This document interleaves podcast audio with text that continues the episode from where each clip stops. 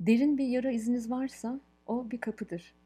Clarissa Estes 15. yüzyılda Japon komutan Ashikaga Yoshimasa'nın çok sevdiği Çin porseleni çaydanlığı kırılır. Komutan çaydanlığın onarılmasını ister ve Çin'e geri gönderir. Çaydanlık kırıkları metallerle tutturulmuş biçimde eskisinden de beter halde geri gelince Yoshimasa sonuçtan hiç memnun olmaz ve Japon zanaatkarları göreve çağırır. Zanaatkarlar kırılmanın izlerini gizlemek yerine altın varakla iyice belirginleştirerek Yoshimasa'nın hayal kırıklığını memnuniyete dönüştürürler. Kintsugi sanatı işte böyle doğar. Kintsugi sanatının ardındaki felsefeye göre bir eşya ya da bir insan hasara uğramış ve kırılmışsa yaşadığı iz kıymetlidir. Bu yüzden önceki halinden çok daha değerlidir. Kırıklar izleri gizlenmek için değil, bilakis daha da vurgulanmak içindir. Hasara uğramış insanlar için de durum farklı değildir. İnsan hiç acımamış gibi, hiç hata yapmamış gibi, hiç kırılmamış gibi yapamaz. İçimizdeki oyukları, kalbimizdeki kırıkları altınla doldurup yaşanmışlıkları kutsamak, yaraları kutlamak, izlere müteşekkir olmak açıkça, kasten ve herkesten önce kendine dürüst yaşamanın tek yoludur bana kalırsa.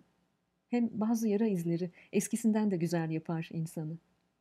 Tıpkı dünya herkesi kırar ve sonra pek çok insan işte o kırık yerlerinden güçlenir diyen Hemingway gibi.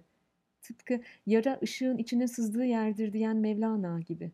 Tıpkı Yunan mitolojisinin yaralı şifacısı Şiron gibi. Şiron evlilik dışı bir çocuktur. Annesi tarafından terk edilmiştir. Tanrı Apollo tarafından büyütülen Şiron, onun eğitimi ve gözetimi altında birçok yetenek kazanmıştır. Kahin, doktor, öğretmen ve müzisyen olarak yetişir. Öylesine usta bir müzisyen olur ki o müzik yaptığında gökyüzündeki yıldızların bile durup ona kulak verdiği söylenir. Günlerden bir gün arkadaşı Herkül savaş sanatları dersi alırken Hidra adı verilen yılanın zehrine batırılmış okunun ucuyla yanlışlıkla Şiron'u bacağından yaralar. Şiron ölümsüz olduğu ve ölemediği için bu yarayı yaşamı boyunca taşıyacak ve sakat kalacaktır. Kendi yarasını iyileştirmek için yöntemler geliştirir, ilaçlar yapar. Bu sayede tıp alanına büyük hizmetleri olur. Tüm savaşçıların savaş yaralarını iyileştirecek formülleri bulur.